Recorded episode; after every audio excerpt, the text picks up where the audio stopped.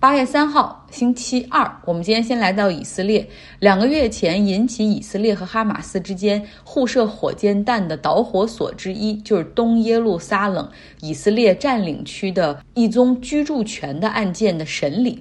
有四个巴勒斯坦的家庭要被犹太人从他们的住宅中驱逐了。理由是呢，一些犹太人的定居者向法院多年前就提起诉讼，说这片土地属于他们，要驱逐这些巴勒斯坦人。那么，因为现在东耶路撒冷属于以色列人的占领区，所以你要想打官司的话，司法系统就得走以色列人的系统。那当地法院的裁决也是支持犹太人的诉求，哈，这是显而易见的，也是这个他的地方法院就是责令巴勒斯坦人必须搬走。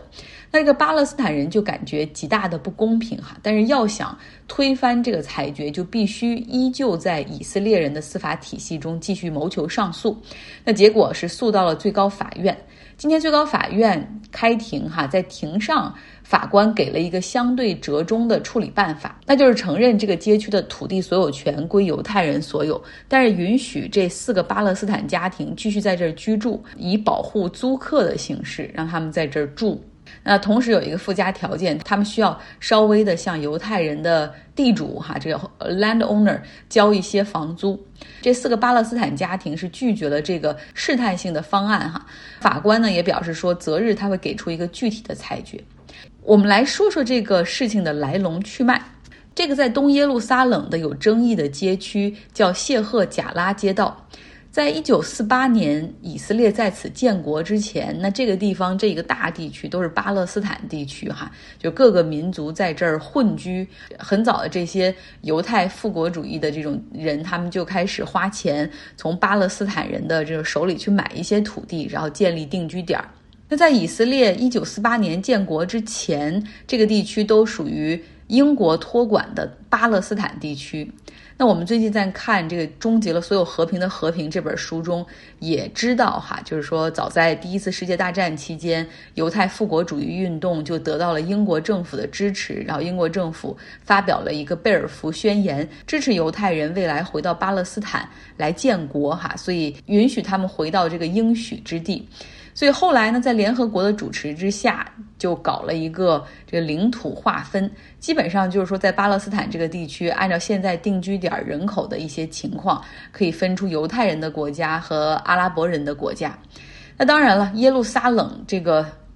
三千年历史的古城，哈，也是这个几个宗教的圣地之一。那它是很有争议的部分，该归谁所有呢？打个问号。联合国当时就决定说，那我们就把它当成一个国际城市，它既不是犹太人的地盘，也不是阿拉伯人的地盘，谁也别想把这儿当成首都。那这应该属于联合国托管的区域。但是你现在需要注意的是，这个方案就从来没有实行过，因为在以色列建国之后，英国撤走。马上就爆发了第一次中东战争，那周边的几个阿拉伯国家，像约旦、叙利亚、黎巴嫩、埃及、沙特、也门等，组成了联军，共同讨伐刚刚建国的以色列。那结果呢，是这个以色列人哈，就是非常的。顽强，然后英勇作战，不仅守住了自己的家园，而且还扩大了控制的面积。耶路撒冷这个原本应该在联合国势力范围内的古城，它的西侧是被以色列占领，而东侧是被约旦占领。后来约旦和以色列就签署了一个和平协议，哈，呃，就是说西耶路撒冷归以色列，东耶路撒冷归约旦控制。那约旦呢，是从一九四八年到一九六七年控制着东耶路撒冷。当时因为战争之后有大量的巴勒斯坦人，他们是无家可归，所以约旦就在东耶路撒冷的一些地方就建房子来安置这些难民。那当时这个谢赫贾拉街道就是其中重要的一个区域之一。那为什么说这个节点是一九六七年？那那一年发生了什么呢？就爆发了著名的六日战争。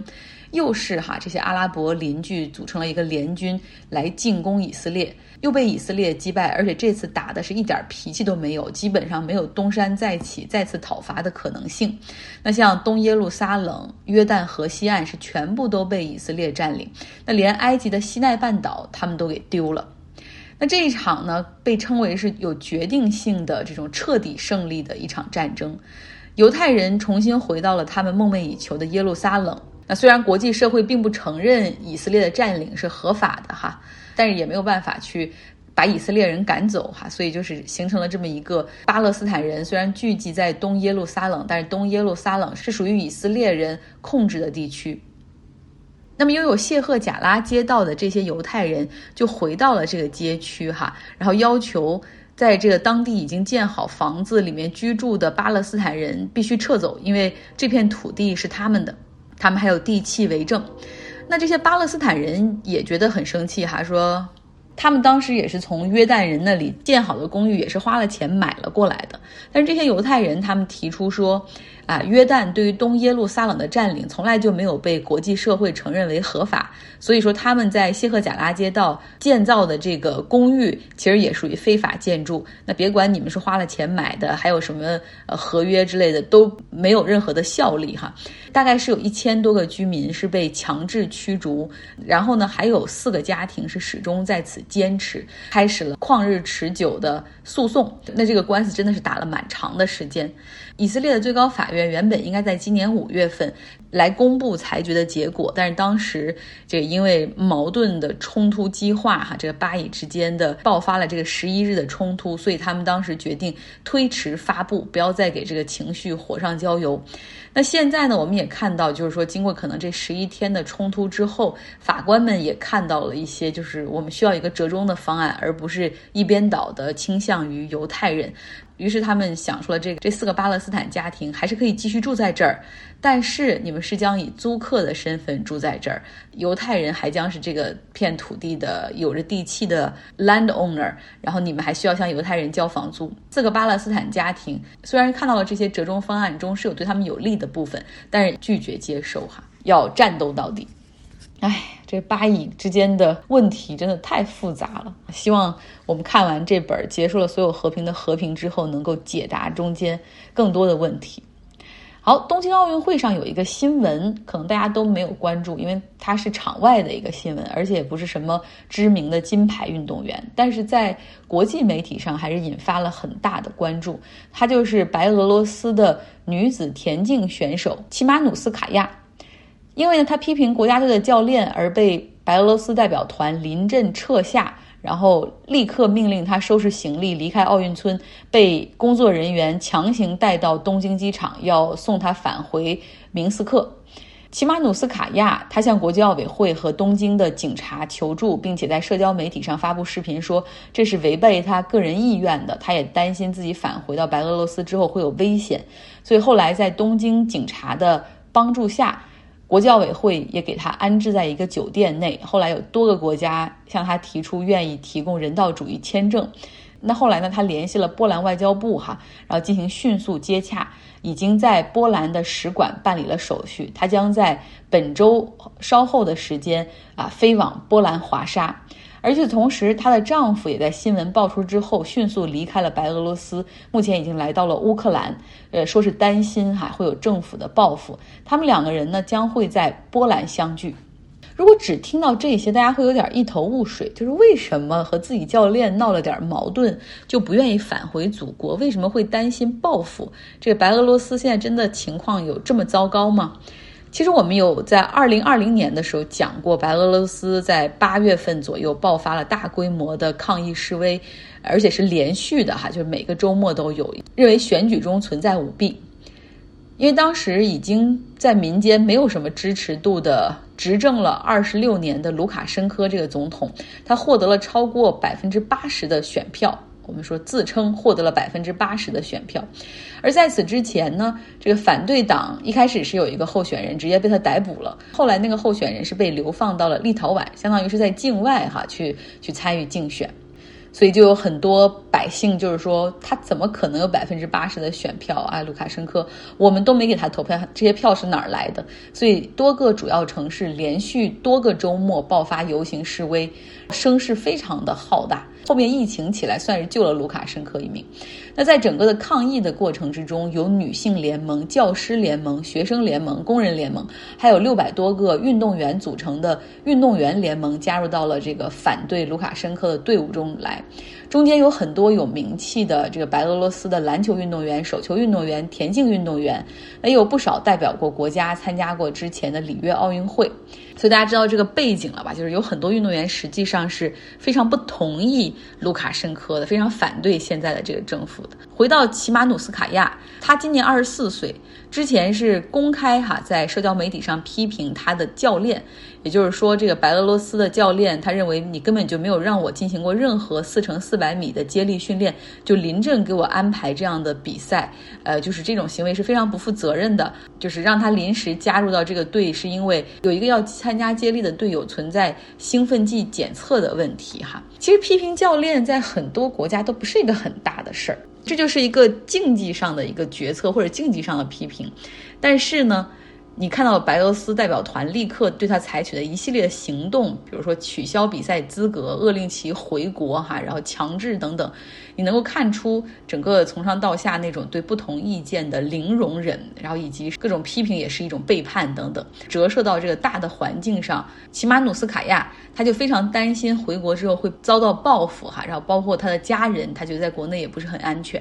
他的担心是有理由的，大家还知道吗？今年五月份我们也讲过这个新闻，为了逮捕一个反对卢卡申科的一个记者，白俄罗斯他们的情报部门是捏造一个飞机上存在炸弹假消息，责令这个有这个反对卢卡申科记者乘坐的一个欧盟航班的客机掉头迫降。明斯克机场，然后上去抓人哈。那国际奥委会实际上也对卢卡申科和他的儿子发出了禁令，禁止他们来东京看奥运会。所以你看，奥运会实际上场内哈，当然运动健儿，志气高，然后挑战人类的极限，刷新自己的最好记录。但在场外所发生的一些事儿，其实也像一面镜子来一样，折射出很多不同国家的一些社会问题。你再比如说，联想到奥运会开幕之前，有一个乌干达的举重运动员忽然从奥运村里消失了，然后他当时就是说宁可不参加奥运会，他也希望能够留在日本打工，不想回去了。当很多人可能不太理解为什么，就是很多嗯生活在非洲的人拿出自己的积蓄，然后去购买一张蛇头的船票，希望前往欧洲去呃申请政治避难，然后在那儿打工给家里人赚钱，因为可能本地的。机会真的非常的糟糕。结尾的部分，我们继续请出我们的读书俱乐部的书友稻田白露，给大家带来茶叶战争。茶叶和天朝的兴衰中间的片段，哈，来聚焦一下中美贸易的早期。昨天我们听了第一集，他给我们讲了，就美国当时派到中国的第一艘远洋货轮，名字叫做“中国皇后号”，也就是说，以为中国我们也是个帝国嘛，有自己的君主。他们想象中的中国应该是跟英国差不多的，应该有自己的女王在，但是殊不知我们根本就这男尊女卑到让人发指的程度，哈。当时美国是。希望从中国来进口茶叶、丝绸，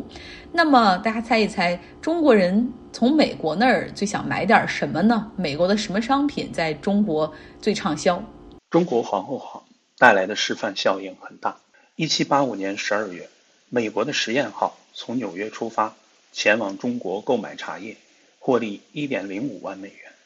一七八六年，土耳其皇后号从耶路撒冷出发，前往广州。一七八七年，同盟号从费城出发前往广州，他们带回的茶叶最终让自己获利五十万美元。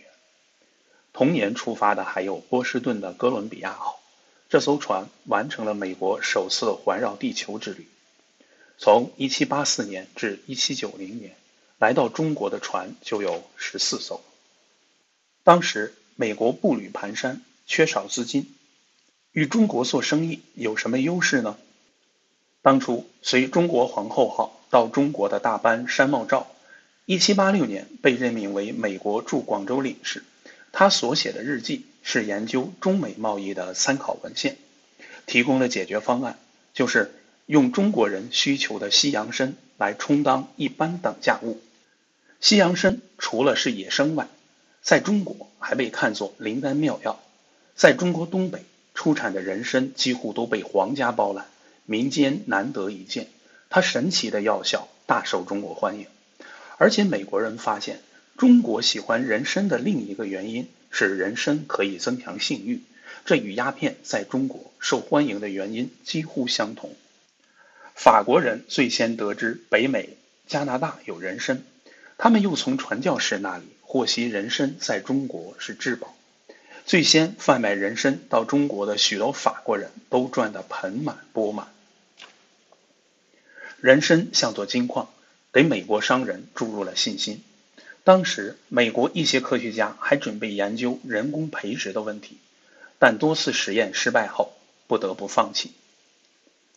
一七八七年，来华的美国船有五艘来到广州，他们只带了很少的钱，装载的大部分货物都是人参。那年人参价格大涨，从一百三十美元涨到二百美元，这让他们大赚了一笔。按照山茂照对市场的估计，在最后一条船离开之前，还可能再升百分之二十到百分之三十。随着人参价格的一路攀高，山茂照建议美国政府应该限制其他国家到美收购人参，只允许美国船只直接将人参送往中国。当然。他也注意到了鸦片贸易。他说，澳门总督一年能收到四万美元的好处费，这几乎是他们一艘船一年所能赚的钱。美国对华贸易催生了美国首批百万富翁，阿斯托和伊利亚斯·德比是其中的代表人物。阿斯托的发迹史离不开皮毛和茶叶。一八零零年，他就往来纽约和广州之间。用以物易物的方式，用毛皮、人参换取中国的茶与丝绸，一次盈利就高达五点五万美元。到一八四七年，阿斯托的财富突破两千万美元。后来，他转投地产业、银行业，其后裔大都是银行家、房地产商或旅馆大老板。阿斯托被评为全球一千年来最富裕的五十人之一。他创建的酒店分布在全世界，纽约曼哈顿中央公园大道闻名世界的华尔道夫阿斯托利亚大饭店就是其后辈经营的。李鸿章访问美国的时候，就是住在这个饭店。现在李鸿章的照片还被挂在那里，墙上写着“中国总督李鸿章，一八九六年停留”。美国商人能迅速在中国站稳脚跟。与美国实施对华贸易的保护措施分不开。独立后，美国政府支持商人对华贸易，提供许多优惠政策。1789年首次颁布的关税法令就有着浓厚的贸易保护主义倾向。1791年，国会规定，外国船只进口中国货物到美国，每吨收取0.46美元的关税，而美国的船只只需要0.125美元。另一个方面，就像马氏在《中华帝国对外关系史》里说的：“美国人很懂规矩。”美国人又是另一种情形，他们为了贸易的目的，并使一切都服从于那个目的。他们才以自由贸易者的身份闯进了垄断的世界。一个没有封建历史的年轻的民族，他们有自己的刑法，比东方或西方的其他民族都柔和。但是到了中国，他们却采取了在德兰诺瓦审判中所宣布的立场：当我们在你们的领海内，我们理应服从你们的法律，即使他们永远是这样的不公正，我们也不能反对他们。一七七一年，查尔斯·汤姆森在美国哲学学报上说：“中国就是美国学习的榜样，引进古老的东方世界一些国家的物产，特别是中国物产。”我们这个国家将可获得所期望的空前进展。我们如果能有幸引进中国的工业、生活艺术、进步的管理以及当地的种植物，美国终将有一天会成为中国那样人口兴旺的国家。汤普森看好茶、瓷、丝在美国的前景，还论证了费城与北京相似的气候。而当时，美国已经从中国引进了稻米。高粱和豌豆。现在的共识是，要不是因为鸦片战争，中美两国对彼此的印象都会非常好。美国因为中国在鸦片战争中的表现开始轻视中国，而中国也因为美国向中国输入鸦片，对其带有仇恨情绪。如果贸易中没有鸦片，只有茶，会有多么不同？好，感谢稻田白露哈。最畅销的就是花旗参，然后另外还有皮毛。记得当时看那个里奥纳多·迪卡普里奥的电影《荒野猎人》吧。然后里面就是他们在这个北美大陆上辛辛苦苦的去跟这些野兽搏斗，然后为了就是把这些皮毛收割了，完了以后能够运到中国卖掉。所以你看，很多东西都能够连上。好了，谢谢大家，希望你有一个愉快的周二。